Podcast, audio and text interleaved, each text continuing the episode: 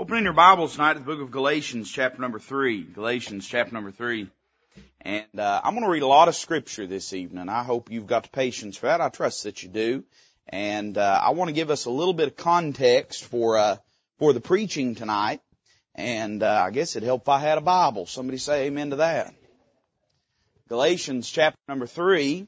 I want to give you a little bit of background about what's taking place in the book of Galatians. Paul's writing to a church and it is, like most New Testament, early New Testament churches, is it is a mixed multitude of Jews and Gentiles. However, uh, unlike some of the other churches, it is a predominantly Gentile church.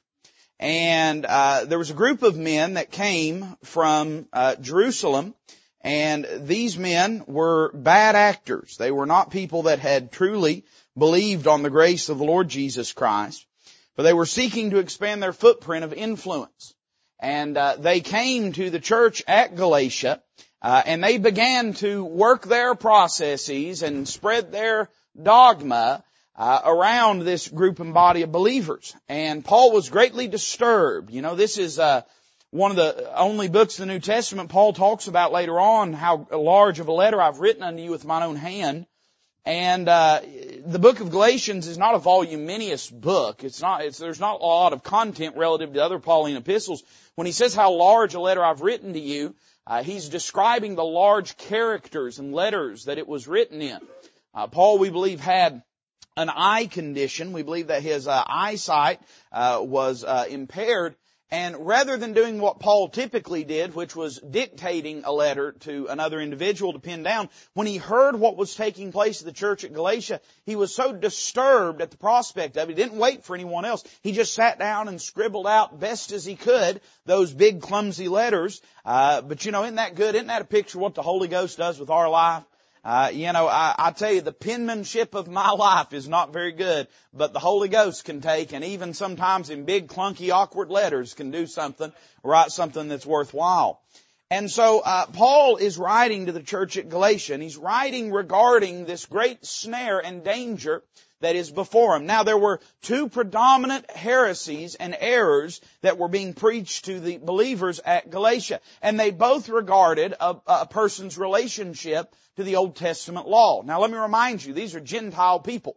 They never were under the law. Uh, the law never held any value or any merit for them. And uh, even those, Paul will go on to show to us in this letter to the church at Galatia, even those that had been under the law had been delivered from the law through the sacrifice of Christ on, on Calvary. But there were two main issues at hand. They were preaching that a person had to be circumcised to be saved. That they had to carry out the physical rite and act of circumcision in order to be saved. The second lie that was being told was that they had to keep the law to remain saved. Or we might define it this way, that in keeping the law, that made them a better Christian. That God still considered a, a, currency of value upon the keeping of the law. And so Paul takes pen in hand and he writes to the church at Galatia, not just to straighten out this doctrinal error, but to warn them of the pitfalls of going down this road as viewing the credentials of Christianity as being summarized by our good works. And so he's writing to this church, and I want to read a little more than I normally would. In fact, I want to read all of chapter 3, and then our text for the most part will be the first nine verses of chapter 4. I believe we'll all survive that, Lord willing. I hope that we will. Because I want to give some context to what Paul is saying before we get into chapter number 4. And I want you to understand some of that background as to why he says what he says. So you're welcome. You can sit, you can stand, you can, you can do a handstand if you're able and got the stamina. It doesn't matter to me. But I wanted to warn you ahead of time. We're going to read quite a bit of scripture this evening. Galatians chapter 3, verse number 1. The Word of God says this, O foolish Galatians, who hath bewitched you that ye should not obey the truth, before whose eyes Jesus Christ hath been evidently set forth crucified among you. Let me just pause there. This may take a little while because I might do some pausing. Amen. And let me just pause there and say that when a New Testament, um, when a New Testament believer goes back to the strictures of the law, they're not obeying the truth. They want you to believe they're obeying the truth. They're being really obedient to the truth, the Word of God. But in fact, the Holy Ghost defines that as disobedience. Says you've, you've not obeyed the truth.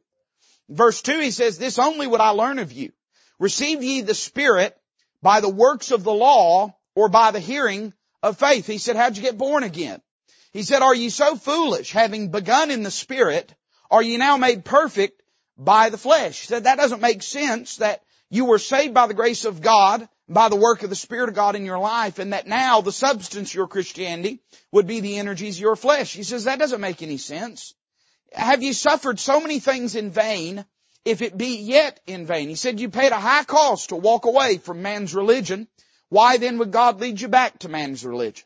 Verse 5, He therefore that ministereth to you in the, the Spirit and worketh miracles among you, doeth he it by the works of the law or by the hearing of faith? Even as Abraham believed God and it was accounted to him for righteousness. Know ye therefore that they which are of faith, the same are the children of Abraham. And the scripture foreseeing that God would justify the heathen. Now he's talking about them believers at Galatia and he's talking about you and me the heathen. It's what we were. Knowing that God would justify the heathen through faith, preach the gospel unto Abraham, saying, In thee shall all nations be blessed. So then, they which be of faith are blessed with faithful Abraham. These people at the church at Galatia were saying you had to keep the works of the law to be a child of Abraham. And Paul's saying, well, that's not true. You don't have to keep the works of the law because Abraham wasn't a law keeper. He was, he was a man of faith. He was not a man of, of uh, fleshly works or a, uh, he was not a law keeper. Verse 10 says, For as many as are of the works of the law are under the curse. For it is written, Cursed is every one that continueth not in all things which are written in the book of the law to do them. When a man selectively keeps the law, what he's really doing is bringing a curse upon his own life.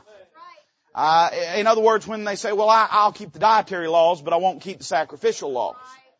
You know, or, or when they say, well, I'll keep the Sabbath day, or, or I'll, I'll keep the feast days, but you know, I, I won't keep the other laws. What they're really doing is bringing a curse upon their own life, because that's what the law did. It said you had to do all of them, elsewise a curse abided on you. Verse 11 says, but that no man is justified by the law in the sight of God, it is evident four and three times in your Bible. This is one of them. The other uh, is uh, in the book of uh, Malachi, and then uh, once again in the book of Romans, and again or three times in the New Testament. This is the third time. Four times in your Bible. Once in the book of Malachi, once in the book of Romans, once in the book of Hebrews, and here it says, "For the just." Shall live by faith. By the way, first time that was uttered, not the book of Malachi, the book of Habakkuk, excuse me. The first time that was uttered, it was under the law. Habakkuk lived under the law. And yet God said to him, Habakkuk the just shall live by faith. He says, and the law is not of faith, but the man that doeth them shall live in them. Verse 13, he says, Christ hath redeemed us from the curse of the law, being made a curse for us. For it is written, Cursed is everyone that hangeth on a tree. That the blessing of Abraham might come on the Gentiles through Jesus Christ. If it takes the law to get saved, us Gentiles are left out in the rain because the law was never given to us as Gentiles. Uh, the law has nothing to do. It doesn't regard Gentiles. And as such, if, if keeping the law is the criteria, we're just going to have to die and go to hell because the law has nothing to do with us. I'm thankful that's not the case. I'm thankful through Calvary that even a, even a heathen Gentile like you and me can be born again. That the blessing of Abraham might come on the Gentiles through Jesus Christ that we might receive the promise of the Spirit. How do we do that? Through faith. Brethren, I speak after the manner of men. In other words, Paul says, let's go ahead and use human, earthly terminology. Though it be but a man's covenant, yet if it be confirmed, no man disannulleth or addeth thereto. He's saying, in other words, when a covenant is given, it is then sealed. That's true in human covenants. How much the more would that be true in God's covenants? He says, now to Abraham and his seed were the promises made. He saith not, and to seeds as of many. Do you remember last Sunday morning, Genesis chapter 3, the seed of the woman? But as of one, and to thy seed, which is Christ. And this I say that the covenant that was confirmed before of God in Christ, that was in Genesis 15, had nothing to do with Abraham. Abraham was brought into that covenant, but it was God that performed both sides of that covenant whenever he put Abraham to sleep in a horror of darkness and entered into that covenant with himself, God did, as a smoking lamp, as a burning furnace. He, he passed in between the sacrifice, the blood sacrifice, and made a covenant with himself, says this, the covenant that was confirmed before of God in Christ the law, which was 430 years after, cannot disannul that it should make the promise of none effect. You see, that promise was a covenant. But when God makes covenant with himself, it's no longer just a covenant. Now it's a promise. So how do you know that, preacher? Because God don't break covenants. Amen. For if the inheritance be of the law, it is no more of promise. But God gave it to Abraham by promise. Wherefore then serveth the law? It was added because of transgressions, till the seed should come to whom the promise was made, and it was ordained by angels in the hand of a mediator. Now a mediator is not a mediator of one, but God is one. In other words, he's showing a distinction between the promise given to Abraham and the law given on Sinai. And he's saying this law had a mediator because it was between God and man. The promise given to Abraham did not have a mediator because it was between God and God. And it didn't have to be enforced because God always keeps His promises. It says, is the law then against the promises of God? God forbid. For if there had been a law given, which could have given life, verily righteousness should have been by the law. But the scripture hath concluded all under sin, that the promise by faith of Jesus Christ might be given to them that believe. But before faith came, we were kept under the law, shut up unto the faith which should afterwards be revealed. Notice, by the way, faith here is being used not in a practical sense, but in a clinical sense. Not talking about effectual dependence of, uh, upon God when he says faith in verse 23, but he's talking about a belief system, a body of dogma. And he's saying before faith in Jesus Christ as the revealed Son of God came, we were under the law. And we were shut up unto the faith, the dogma, the belief in Jesus Christ that should afterwards be revealed. He says in verse 24, wherefore the law was our schoolmaster to bring us unto Christ that we might be justified by faith. In other words, schoolmaster does what? Tells you where you're wrong. It's what a teacher does. They tell you where you're wrong. They tell you where you've got things incorrect and they bring you to a right appreciation of the truth. That's what the law was given for. It says, but after that faith is come, we are no longer under a schoolmaster. For ye are all the children of God by faith in Christ Jesus. And that doesn't mean everybody's a child of God, but he's talking about Jews and Gentiles. And he's saying ye all, meaning Jews and Gentiles, are the children of God by faith in Christ Jesus. For as many of you as have been baptized into Christ have put on Christ. There is neither Jew nor Greek. There is neither bond nor free. There is neither male nor female. For ye are all one in Christ Jesus. And if ye be Christ, then are ye Abraham's seed and heirs according to the promise. Now I say that the heir, as long as he is a child, differeth nothing from a servant, though he be Lord of all, but is under tutors and governors until the time appointed of the Father. Even so we, when we were children, were in bondage under the elements of the world. But when the fullness of the time was come, God sent forth His Son, made of a woman, made under the law, to redeem them that were under the law, that we might receive the adoption of sons. And because ye are sons, God hath sent forth the Spirit of His Son into your hearts, crying, Abba, Father. Wherefore thou art no more a servant, but a son. And if a son, then an heir of God through Christ. Howbeit then, when ye knew not God, ye did service unto them which by nature are no gods. But now, after that ye have known God, or rather are known of God, how turn ye again to the weak and beggarly elements whereunto ye desire again to be in bondage. Ye observe days and months and times and years. He's talking about Jewish feast days. That's what he means when he says that. Well, he's not talking about pagan feast days.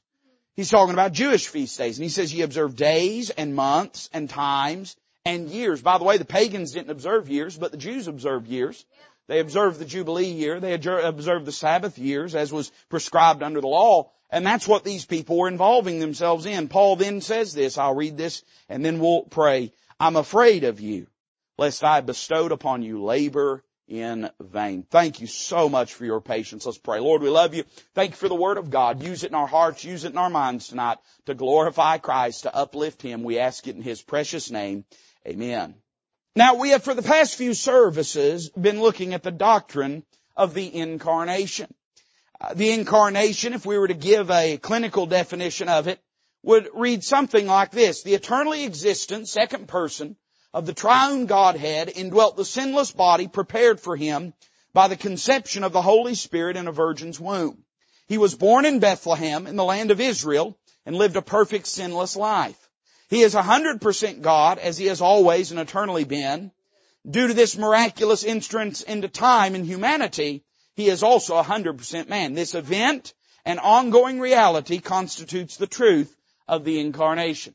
As we said this morning, this truth is a truth of historical fact.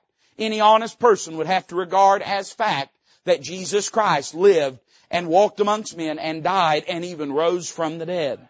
It is a truth of theological force. It will inform everything else about what you believe. If you believe wrong about this, it will lead you astray in all the rest of your beliefs.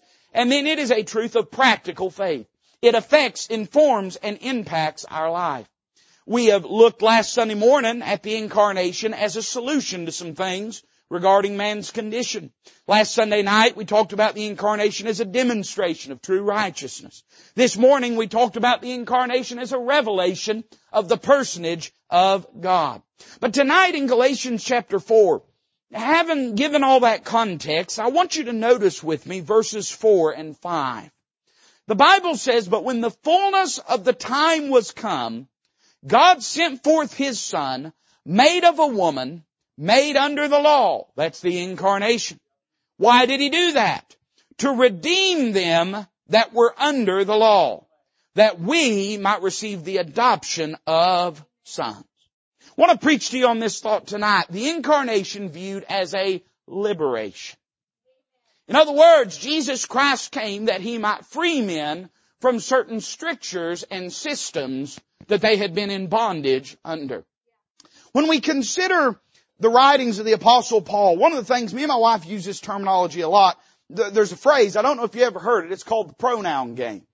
And the pronoun game is not whether your pronouns are thee or they or zit or zad or zig or zag, but the pronoun game is when people in talking don't use proper nouns, but instead just use pronouns and sometimes leave it up to you to try to deduce and figure out who they're talking about. If I just walked up to the pulpit and said, I'm so mad at him, your first question would be, who's him? If I said, I can't believe what she did, your first question would be, who is she? And I will tell you that every single word in your King James Bible uh, is inspired by the Holy Ghost. it's exactly what it ought to be. Doesn't need to be corrected or adjusted or, or in any way update. It's exactly what it ought to be. That being said, the Holy Ghost sometimes likes to play the pronoun game. And when you read through the Pauline epistles, great clarity will be brought to your mind when you stop and consider the pronouns the apostle Paul uses. Probably to me the quintessential example of this is Ephesians chapter 1. In Ephesians chapter number 1, in the first 11 verses, Paul goes to great lengths talking about what God has done for us and for we. But then he says something interesting down along about verse 12 or 13. He talks about in whom also ye trusted. He's talking about believing on Christ. And Paul draws a clear distinction between us and they, between we and them. Now, there's a number of ways we can interpret that distinction. But understanding that Paul's writing to a mixed multitude of Jews and Gentiles, and that Paul himself was an Hebrew of Hebrews, the clearest and most obvious explanation is simply this, that a great many times that Paul talked about we and us, he's talking about Jews. And when he talked about they and them and he's talking about saved people, he's talking about Gentiles Understanding this truth will immediately clear up one verse and I'll read it because I, think it would help us uh, in Ephesians chapter number one that has been a great source of error in a great many people's doctrine. Paul says this in Ephesians 1, Blessed be the God and Father of our Lord Jesus Christ, who hath blessed us, he's talking about Jews, blessed us with all spiritual blessings in heavenly places in Christ. Why did he say that? Because Jews thought their only blessings were temporal blessings. And he's saying, no, they're spiritual blessings. According as he hath chosen us in him from the foundation of the world that we should be holy and without blame before him in love. He's talking about that which the law failed to produce, the Lord succeeded in producing That it was always the will of God that Israel as a nation be found holy and without blame before Him in love. And then He says this in verse 5. Having predestinated us unto the adoption of children by Jesus Christ to Himself according to the good pleasure of His will. A great many people have got tripped up at that verse. Some people, when they see the word predestinated, uh, they just all of a sudden lights flash in their mind and sirens go off, and all of a sudden they think that John Calvin has climbed out of the pages of their Bible. But the word predestinated, understood in a biblical concept, uh, context, is not something that should scare you or I. There are certain things God has predestinated. And when we consider what Paul's saying there, and when we consider the biblical definition of adoption, which is talked about in our text here, adoption is not the inclusion in a family, it's a promotion in a family. I'm going to say that again. We think of adoption as inclusion in a family. That's how we define it. We say, oh, that child or that person was adopted. And we think of it like they were not part of a family. Now they are part of a family. But Galatians chapter 4, and we'll talk about this here in a moment, makes it abundantly clear that the biblical concept of adoption was that a person when they were a child did not uh, live in the full stature of their status, but they were treated as a servant. And adoption was the process whereby they stepped into the full vestiges of sonship. So adoption biblically is not an inclusion in the family, it's a promotion in the family. And Paul in Ephesians 1, when he describes them being predestinated unto the adoption of sons by Jesus Christ unto himself.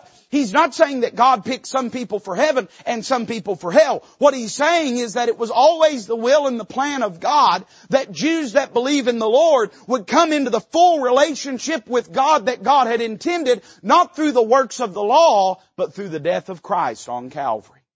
That it was never intended that it might be through being good law keepers that they would reach the potential that God had for them, but rather that they would become sons of God. How? Didn't we preach on it this morning? To as many as received Him.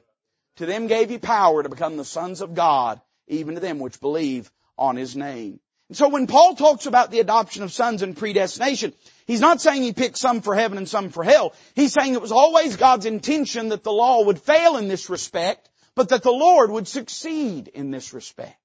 And often when you read in the Bible and if you want to understand what Paul's writing, you have to take into account and consider those pronouns that are used. Now let's stop and think about what he says here in this passage. Now I say that the heir, now who is the heir? The heir are those that have believed on God through Jesus Christ. That's what it says at the end of chapter number three. It says, if ye be Christ, then are ye Abraham's seed and heirs according to the promise. But he says the problem is that the status of an heir under the law is different from the status of an heir in New Testament grace. He said under the law, if a person was an heir, he says, the heir as long as he is a child differeth nothing from a servant, though he be Lord of all, but is under tutors and governors until the time appointed of the Father. Even so, we, who's he talking about? He's talking about Jewish individuals. We Jews, we, when we were children, meaning when we didn't fully understand who God was, were in bondage under the elements of the world. By the way, when he's talking about the elements of the world, he ain't talking about drinking and dancing and drugs and carrying on and promiscuity. He's talking about an, a, a temporal form of worship. He's talking about the Old Testament law. He says, but when the fullness of the time was come, God sent forth His Son, made of a woman, made under the law. Why did He send Him? to redeem them that were under the law. As a Gentile, you've never been under the law. Why does this matter? Because he's writing to a group of Gentiles that are trying to be under the law. And he's saying, don't you understand that the whole reason Christ came in regards to the Jewish nation was to redeem them out from under the law and give to them something that the law could never provide. He, that's the reason he says in chapter 3, oh foolish Galatians. Why did he say that? Because they was acting like a bunch of fools. They were running hard as they could at something that God had sought to deliver Israel from. And he says how foolish it is that you're doing this. He says, in fact, when God sent His Son into this world, He did so that He might liberate him from the strictures of the law and give him a new status in Jesus Christ. This idea, the incarnation as a liberation, I want you to notice four thoughts here tonight. And then we'll be done. Notice number one, the premise of this liberation.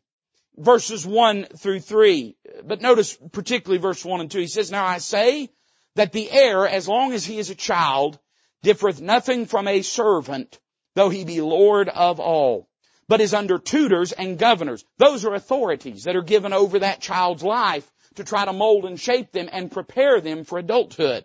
Is under tutors and governors until the time appointed of the Father. Why did Jesus have to come?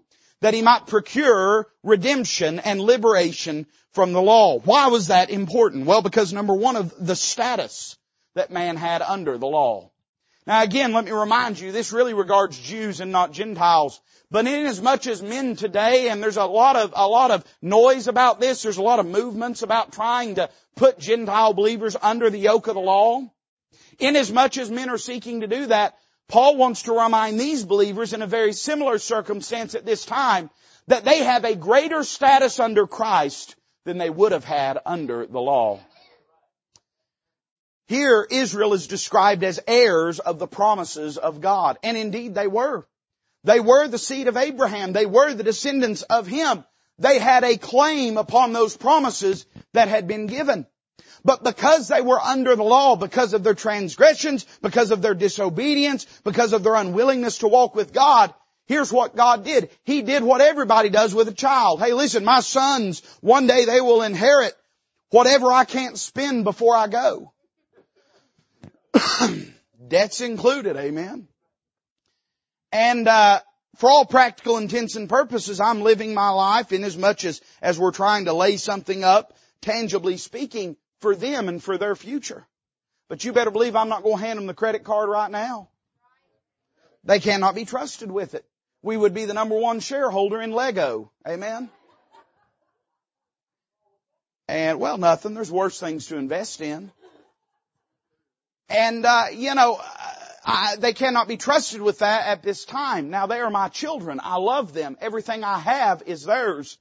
But because of their condition and because of their age and because of their level of immaturity, they cannot be trusted with it right now. You know, in the same respect, under the law, man was not treated as a son of God, but as a servant of the law uh, Old Testament Jews could not enter into as full face of relationship with God as you and I can today.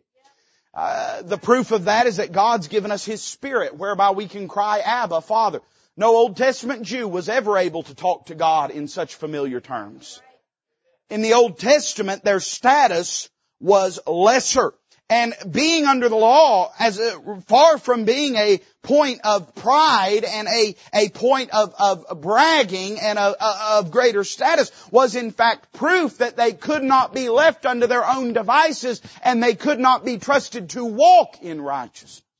We don't have laws in our society today because we are a righteous people. We have laws because we are an unrighteous people. And even so, the Bible says that the law was given uh, not to the righteous, but to the unrighteous was given not because men were so good that they had earned the right to the law, but because rather they could not be trusted in their own conduct and behavior, God set forth a standard of what righteousness looked like and said, I want you to try to attempt to uphold this knowing that you will not be able to do so. I see the status under the law, but then notice I see the servitude under the law. So what did that leave them? Verse 3, even so we, when we were children, were in bondage under the elements of the world. Again, that language is very, very explicit. He's not talking about sin. He's not talking about dark, depraved, unrighteous things. But the context makes it clear he's talking about Old Testament worship. And he describes Old Testament worship as being deeply rooted in a temporal perspective. One way that we could describe it is that in the Old Testament, Israel was in the preschool of uh, spiritual enlightenment or illumination. Uh, you know, one of the things I, I, I miss about books, uh, and I own a lot of books, but I mean, I miss books I used to have. I, is it me, or are there not enough pictures in books nowadays? I don't understand why when you become an adult, they take away all the books that have pictures in it. That doesn't make sense to me. I even miss the ones that used to jump out to pages and pop up at you. I'll tell you this, I'd be a lot more apt to read if they, if, if I had some pop-up books. Amen. Some of y'all smart alecks are going to go out and buy me a pop-up book now that I say that. I can see it. I'm gonna, I'm gonna have a package next Sunday wrapped up nice and pretty. Here, preacher's your Christmas gift. I'm gonna open it. It's gonna be a pop-up book. Let me tell you something. Joke's on you because that's what I want. That and a million dollars. Amen. And, uh, the Old Testament Jews were not in an advanced state of apprehension of divine truth, but rather in a diminished state. So here's what God had to do. He had to paint pictures all through their religion for them to apprehend and understand these truths. All of the Old Testament ceremonies and rituals were vivid types and pictures of spiritual realities that God would one day secure through the perfect righteous work of Jesus Christ. Now here's how naive and ignorant mankind is. Instead of looking at those pictures and learning the truth, instead, like a little child with a pop-up book, they just kept opening and closing the book because they like to see the picture pop up at them. Uh, instead of it becoming about communicating and conveying truth about who God is, that they might apprehend and appropriate it, they instead gave their focus and attention to the perpetuating of this system. In other words, they got to where they didn't worship the Lord, they worshiped the law instead. And that was never the intention of God. Now you say, preacher, how do you know that happened? Well, because they crucified him in their mind according to the law. He was condemned. He was put without the camp as unclean because they judged him. It wasn't really by the law of the Lord because the law of the Lord testified of him. But they had so corrupted and twisted and, and manipulated the truth of God that they were able for religious reasons to crucify God himself. Boy, if ever there was a fit picture of what man does with religion, that's it. Man takes religion, weaponizes it, turns around and nails God to a cross with it. That in and of itself tells you how corrupted their perspective was. And so the law, as opposed to being something that advanced them in their spiritual understanding, it instead became a yoke of bondage upon them. And, and Paul's pointing to the fact that none of this is something that is, that is laudable. None of this is something that is, that is good. None of this is anything that is positive. And that in fact this is all a diminished state of a relationship with God. You say, preacher, did Old Testament Jews know God? Well, if they did, they knew Him by faith. And I'm sure a great many of them did know Him. But they could not possibly know Him as robustly or as personally or as intimately as you and I can know Him today through the person of Jesus Christ. Part of the reason that Christ came was not so that He might prop up that system, uh, and He did not come to destroy it, but He did come to fulfill it. And listen, uh, Christ Jesus is the end of the law for righteousness to everyone that believeth. What the law failed in doing, not because it was weak, but because it was weak through the flesh, through our flesh. God sending His own Son in the likeness of sinful flesh and for sin, condemned sin in the flesh, uh, that, that the righteousness of God might be through the Spirit of God and by faith.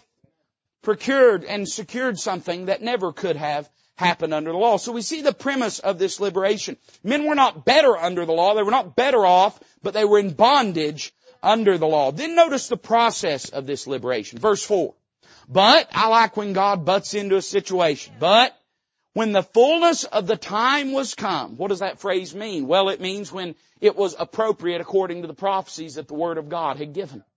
And not only that, also when Israel had reached a state where there could be no further benefiting from them living under the law. They had proved time and time and time and time again that they would not accept the witness and testimony of the law regarding the coming Messiah and there was uh, nothing left. They had, they had crucified every servant that had come out to the vineyard. Now God was going to send His own Son out to the vineyard. And so when the fullness of time was come, what did God do? Well, God sent forth His Son, made of a woman, made under the law, to redeem them that were under the law, that we might receive the adoption of sons. So how did God procure this? How did he accomplish this? Notice the process of this liberation. It involved three things. Number one, it involved a perfect specimen. God sent forth his son. And how did he send him? He sent him made of a woman, made under the law. Uh, if you want to divide your Bible into New Testament and Old Testament, it really shouldn't begin at Matthew 1. It should really begin at the cross of Calvary. It should really begin at the empty tomb. Because the Lord Jesus Christ was born under the law. He was taken as any young Jewish child would have been and circumcised on the eighth day. He was presented in the temple. He was brought every year annually up to the feast.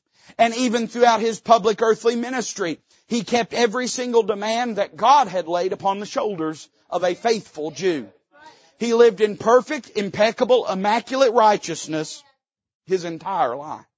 Now that's going to be operative. That's going to be important here in just a moment. But let me just point to the fact that he in his, in his righteousness did something that no man, Jew or Gentile, had ever been able to do. He lived in utter, absolute perfection. And you say, well preacher, that does no good. I mean, listen, I, you know, uh, the, he, he lived in righteousness, but how does that get us to God? Well, notice what happened then.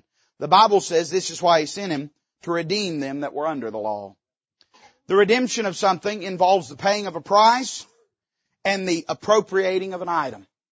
In other words, the price is paid and then it is retrieved unto itself. In this simple phrase, we have a picture of what happened when Christ died on the cross of Calvary. Here's what we have. We have a perfect specimen, but number two, we have a proper substitute. You see, you remember what Paul has said earlier in chapter number three? Uh, that there's a curse upon any man that doesn't continue in all the works of the law. You know what that means? That means every single person that was under the law was cursed under the law. The law did not look and, and, and condone a single one of them. It condemned every one of them. That's what Paul says in Romans chapter number two, that the law was given that every mouth would be stopped and that the whole world would be guilty before God. He's concluded them all in unbelief. The law did not ever vindicate a single man. It didn't then and it does not today. That is not the function of it. It would be the equivalent of taking your pickup truck, driving out in the middle of Norris Lake and saying, this is a miserable submarine. It was not designed for that purpose. And the law was not designed to clear a man. The law was designed to condemn a man. So every single one of them in the Old Testament, every Jew in the Old Testament, every one of them was found condemned under the law. They had a sin debt looming and hanging over them. By the way, Gentiles are not excluded from this reality. We likewise are condemned by creation and by our conscience. But Paul's looking at Gentiles that want to be under the law. And he's saying, why would you want to be under the law? Men under the law were cursed. Men under the law were condemned. Why? Because they could not keep the works of the law. And all it did was reveal and disclose that fact. So there was a sin debt that was placed upon them. Why did Christ come as a perfect specimen?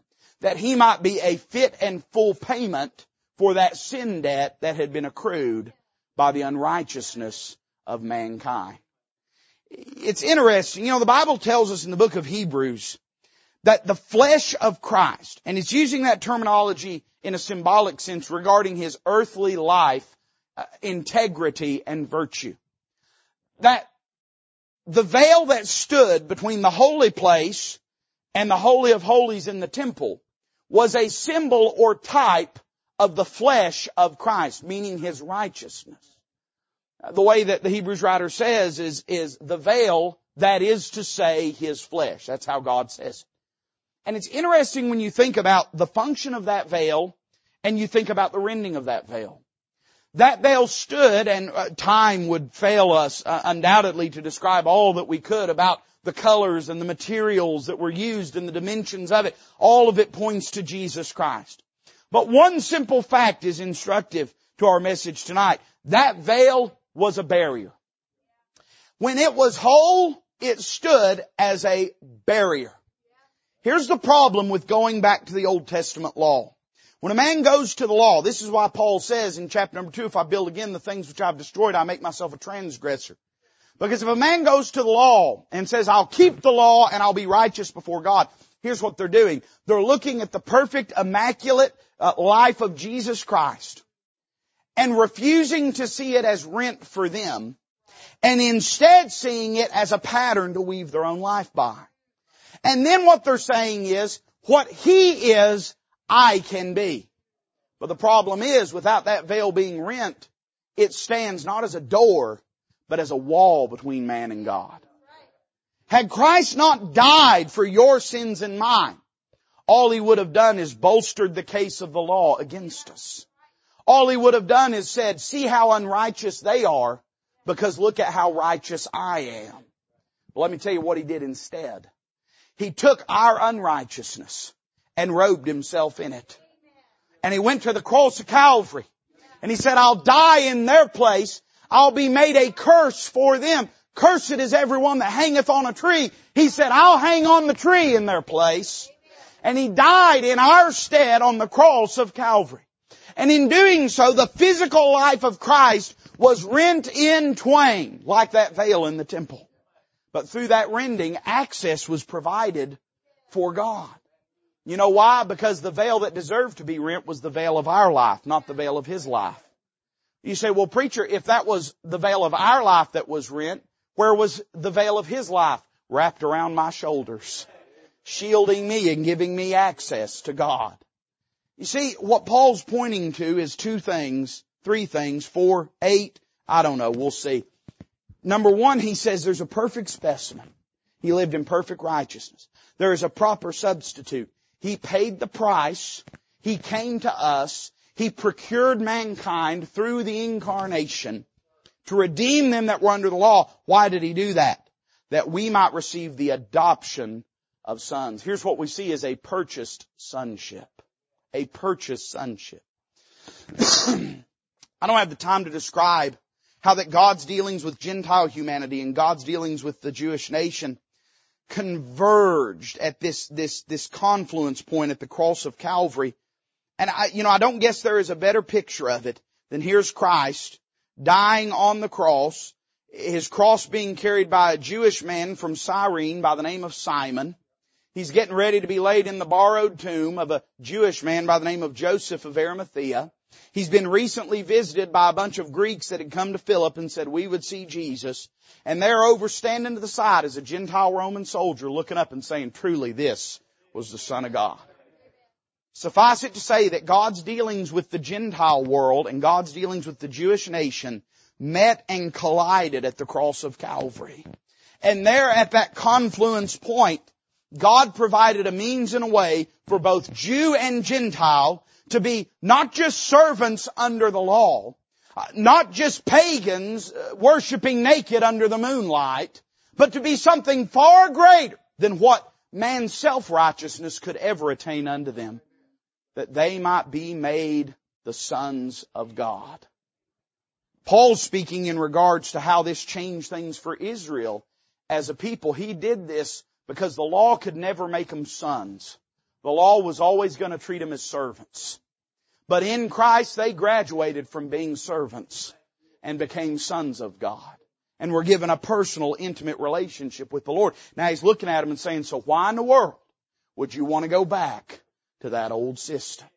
We see the premise of this liberation, the process of it. But notice the privilege of it. Verse number six. He says, because ye are sons. Isn't that interesting language? Remember the pronouns. He's been saying we. Isn't that what he said in verse number, verse number five? That we, us Jews, might receive the adoption of sons. But now he says, and because ye are sons. Well, why is that? Because they got in the same way that the Jews got in. Remember, it concluded them all in unbelief. Why? Not that he might condemn them all. They were condemned already. Isn't that what he said when he came? He said, I came not to condemn the world, uh, but that the world uh, through him might be saved. The world's condemned already. They were all concluded in unbelief. Why? That he might have judgment upon all? No. Judgment is his prerogative and right no matter what. So why did he conclude the whole world guilty and in unbelief? That he might have mercy upon all. Why did he conclude it through Abraham? Uh, because he knew if it was a matter of keeping the law, the Gentiles were never given the law. I'm going to say this again, man. This just needs to be said. The Gentiles were never given the law. The Gentiles were never given the law. If you're a Gentile, you were never under the law. If your daddy was a Gentile, you were never under the law. Uh, listen, my Scotch, Irish, German uh, ancestors, and if the IRS comes asking, I'm a little bit Native American too. All right. My ancestors were never under the law. We have always, as Gentiles, never been under the law. But listen, even to them that were under the law, why did He send His Son? To redeem them out from under the law and to give them a status that they never otherwise could have had. So what then is the privilege of this liberation? Well, he says, because ye are sons, God hath sent forth the Spirit of His Son into your hearts, crying, Abba, Father. By the way, you've heard me say this before, but here's a good proof text for it. The Spirit of God is the Spirit of Christ. The Holy Ghost is the Spirit of Christ. That's their relationship one to another. How do we know that? He sent forth the Spirit of His Son into your hearts. That's the Holy Ghost crying, Abba, Father. Wherefore thou art no more a servant, but a son. And if a son, then an heir of God through Christ. Two things resulted from this privilege. One is the privilege of direct fellowship. That term Abba, uh, Father, it, it denotes a, a, personal intimacy. It, it, it, would be the equivalent of us looking at our father and calling him Daddy or Papa or Pa or whatever it is that you called your father. Uh, it has the idea of someone that has direct, intimate connection and access to someone. This is something that Jews under the Old Testament never enjoyed. It was an act of Congress for them to get to God. Now I'm not suggesting they couldn't pray. They could pray. But even in their prayer life, they didn't have a concept of this kind of intimacy with God. I listen, plumb, plumb the depths, sound the depths of the book of Psalms. You won't find, and, that, and, and the book of Psalms is by far the most intimate Old Testament book, and you won't find language this intimate. You won't find him talking to God and talking to him like he's just his father right there present with a relationship. He'll talk about him as his Lord, as his God, as his strong tower, as his high tower, as his bulwark, as his buckler. He'll talk about him as the rock. He'll talk about him as the light.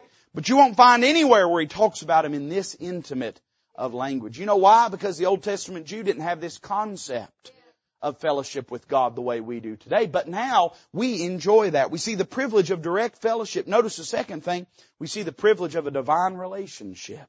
He says this, wherefore thou art no more a servant. Christ talked about this, by the way, in the New Testament. He said this, that a servant abideth not in the house forever, but a son abideth forever he's pointing to the fact that if they as Jews didn't become more than servants, sooner or later as a nation they were going to be put out of the house. It doesn't suggest that he has done or turned his back on Israel. But certainly Israel's been put out of the house for the past 2,000 years. God's not dealt with them as a nation. Now listen, you can read all the magazines you want, you can read all the anecdotal stories that you want about various miraculous things that have happened uh, regarding Israel, and I guess they might be true. I don't know. They're not in my Bible, so I'm not going to have an opinion on them. But I do know this, that even to this day, there's a veil uh, over their eyes in the reading of Moses, and they as a nation are under judicial blindness and under the judgment of God. This is not the time of the Jews. This is the times of the Gentiles. That's how the Bible defines it. It's the times of the, there's coming a day that He's going to turn His attention back to Israel. But right now they've been put out of the house. Why? Because they refused to become sons and they only wanted to be servants. And the trouble with the servant is sooner or later, the servant, he ain't gonna inherit everything. He's gonna be put out of the house. And so Paul points to the fact that through the cross of Calvary, we have been given the privilege of a divine relationship with God. Not that merely of a servant, but that of a child of God, of a son of God. Now, if we are a son, then what are we? We are an heir of God through Christ. Oh man, I, I, I, have you got about four more hours? Heir of God through Christ. What does that mean? Heir of God. It means everything that God is and everything that God has is ours. And we access it through Christ. He is, He is the connection between us and God. And everything that God is and everything that God has, we don't get it through the law. We get it through the Lord. If a man wants to seek to get it through the law, he's going to come up short. But we can get it through the Lord. We're an heir of God through Christ. I see not only the premise and process and privilege of this liberation, but I want you to notice, and I'll be done tonight, just verses 8 and 9, Notice the proper response to this liberation. Why, how should this inform our life? Well, two things. Look at verse number eight. He says, Howbeit then, when ye knew not God, ye did service unto them which by nature are no gods. Now remember, he's writing to Gentiles. And before they came to know Christ, they were pagans. They worshiped all manner of depraved and, and imaginary deities that were popular and prominent in that part of the world during that day. He's saying, you know, when God came along, here's what He did. He took you from an earthly form of worship and gave you a heavenly relationship with God. The substance of your worship was all vested in tangible things. You would go and commit physical acts in physical temples towards physical idols.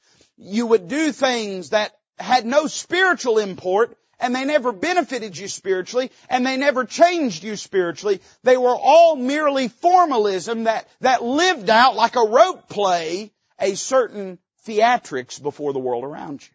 He says that was what religion was to you. He said you got saved because you found in God something real and something beyond what this world could offer. Like Paul said about the church at Thessalonica, they had turned from idols to serve the living God the living God. Don't you want to serve a living God? Not a dead God. I want to serve a living God. He's alive forevermore. Amen. I want to serve a living God. But in their paganism, they had served things that are no gods. And they had found in God something real and something living. Something that transcended this realm and this world. It wasn't just pageantry, but it was a real relationship with God. And here's what he says your proper response is this liberation. Number one, never forget your deliverance from paganism. Now you say, preacher, I was never a pagan. Yes, you were. yes, you were. Some y'all might still be. I'm not sure. I ain't made my mind up. Sure, you were a pagan. Your concept of God was molded and shaped not by a true relationship with Him, but by merely the world's opinion of Him. That's what a pagan is. A pagan is a person that believes what the world says about God. Their concept of God is molded and shaped by the world's perspective and, and worldview and opinion about who and what God was. Now you may have grown up here in the uh, buckle of the Bible Belt. You may have grown up here where you're saturated and surrounded by biblical nomenclature all day long. But because you didn't know God in sincerity, your concept of God was distinctly pagan. You say, how do you know that preacher? Well, because you got saved. And if you got saved, it's because you found something in God that you hadn't found in Him before. And you learned that through the Word of God. Faith cometh by hearing and hearing by the Word of God. You got saved when you came to know God in a biblical manner. That tells me before you got saved, however you knew God or whatever you knew of God was not biblical. You didn't know Him in a biblical manner. And when God saved you, He delivered you from a form of religion that gutted of any substance and sincerity was merely the external formality, ceremony, rituals, rites, and trappings of religion. Oh, it's all over this part of the world. You can go around, hey listen, you, you can go and talk to people all day. Go knock on any door in Knoxville. And everybody's saved. I, I don't understand where all the Marxists and the Sodomites are coming from. Because everybody I've met is saved. But then you ask them, what does that mean to be saved? They'll say, well, I, I, I'm a Christian. So, okay, what does it mean to be a Christian? Well, you know, I believe the Bible. So, okay, well, how'd that happen in your life? What do you mean, how did it happen in my life? I've always been saved. You'll say, well, did you ever believe on the Lord Jesus Christ? Well, no, I've just sort of always believed this way. What is that? That's a pagan worldview. It's not a biblical worldview. in other words, all around us, there are people whose, whose relationship to God is, is fundamentally pagan in its nature. It's not rooted in the Bible, and it's not substantive, and it's it's not real, and and, and it's it's it's not effectual, but it's merely external trappings and formalism and religion. And God wants us to be reminded that when He saved us, He saved us from all that. He saved us. He gave us something real. I don't have to pretend when I come to church. I know we all talk about how church got hypocrites in it and people fake sometimes and people pretend. If you are, ain't nobody asking you to be. God doesn't ask you to be. That's one of the things I love about our church. We're just real. Sometimes that makes people uncomfortable. It does. I mean, I could give you names of people that were here a month ago that ain't here today because it makes people uncomfortable that we're just real. That we ain't gonna put on pretense we ain't gonna wear, wear a mask of religion. We're just gonna be who we are in Christ. A lot of people don't like that. It makes some people uncomfortable. They can't handle that level of realness. And sometimes the pastor's a little obnoxious if we're to be honest, and sometimes that drives people off. but the truth of the matter is, God delivered us from that when He saved us. So what then should we do? Well, let's think about what He says next. Howbeit then, when you knew not God, you did service unto them which by nature are no gods, said you were pagans. He says, but here's what I can't figure out. Now, after that ye have known God, you know who He really is.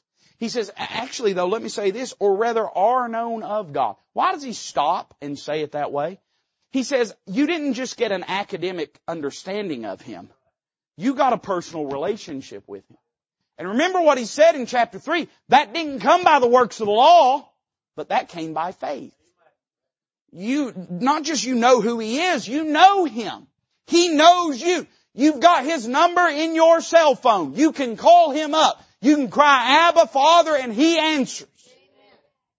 He says, after that ye have known God, or rather are known of God, how turn ye again to the weak and beggarly elements whereunto ye desire again to be in bondage? So, ah, preacher's talking about them old sins. No, he's talking about that old religion. Because he says in verse 10, ye observe days and months and times and years.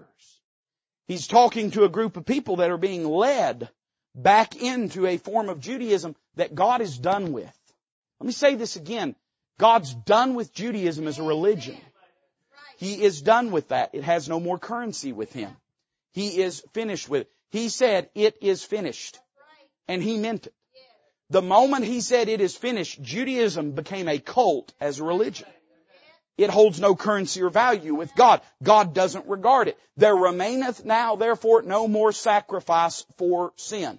God has closed the window. He has got the only sacrifice He needs. He is willing to share it with you if you'll receive it. But he is not accepting. He doesn't care about your red heifers. He doesn't care about your rabbinical, uh, you know, clinical, uh, the examiners and scrutiny. He doesn't care about any of that. He doesn't care if a temple gets built. Doesn't matter to him. There remaineth therefore no more sacrifice for sin. And listen, a lot, a lot, a lot of, of New Testament Christians may be obsessed with all those things. God is not interested in it. He has already spoken to this. You say, preacher, he don't care that a temple will get built. Well, he knows one of these days the Antichrist is going to set in one and he does have some things on his calendar that have to do with that. But as far as him waiting and worrying over when a temple's going to be built so we can all start firing up the brazen altar again, God's not interested in that. He has moved from that. There remaineth therefore now no more sacrifice for sins. And he looks at these Gentile believers and he says, I don't understand it. This whole thing of religion, if we want to use that terminology, was about getting to God and knowing God. Why that you have this now? Are you going back to a defunct system of worship? Ain't you found what you needed in Christ? Let's say it this way. What's our proper response, preacher? Well, the first is to never forget the deliverance from paganism. But secondly, to never forget the dangers of formalism.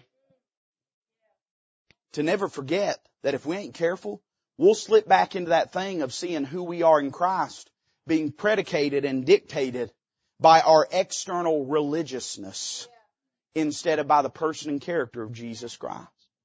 Can I tell you something? If there's anything about you that's worth noticing, it's Christ. It is not your standards. I'm for standards. I'm not against standards. I wish the world had more standards.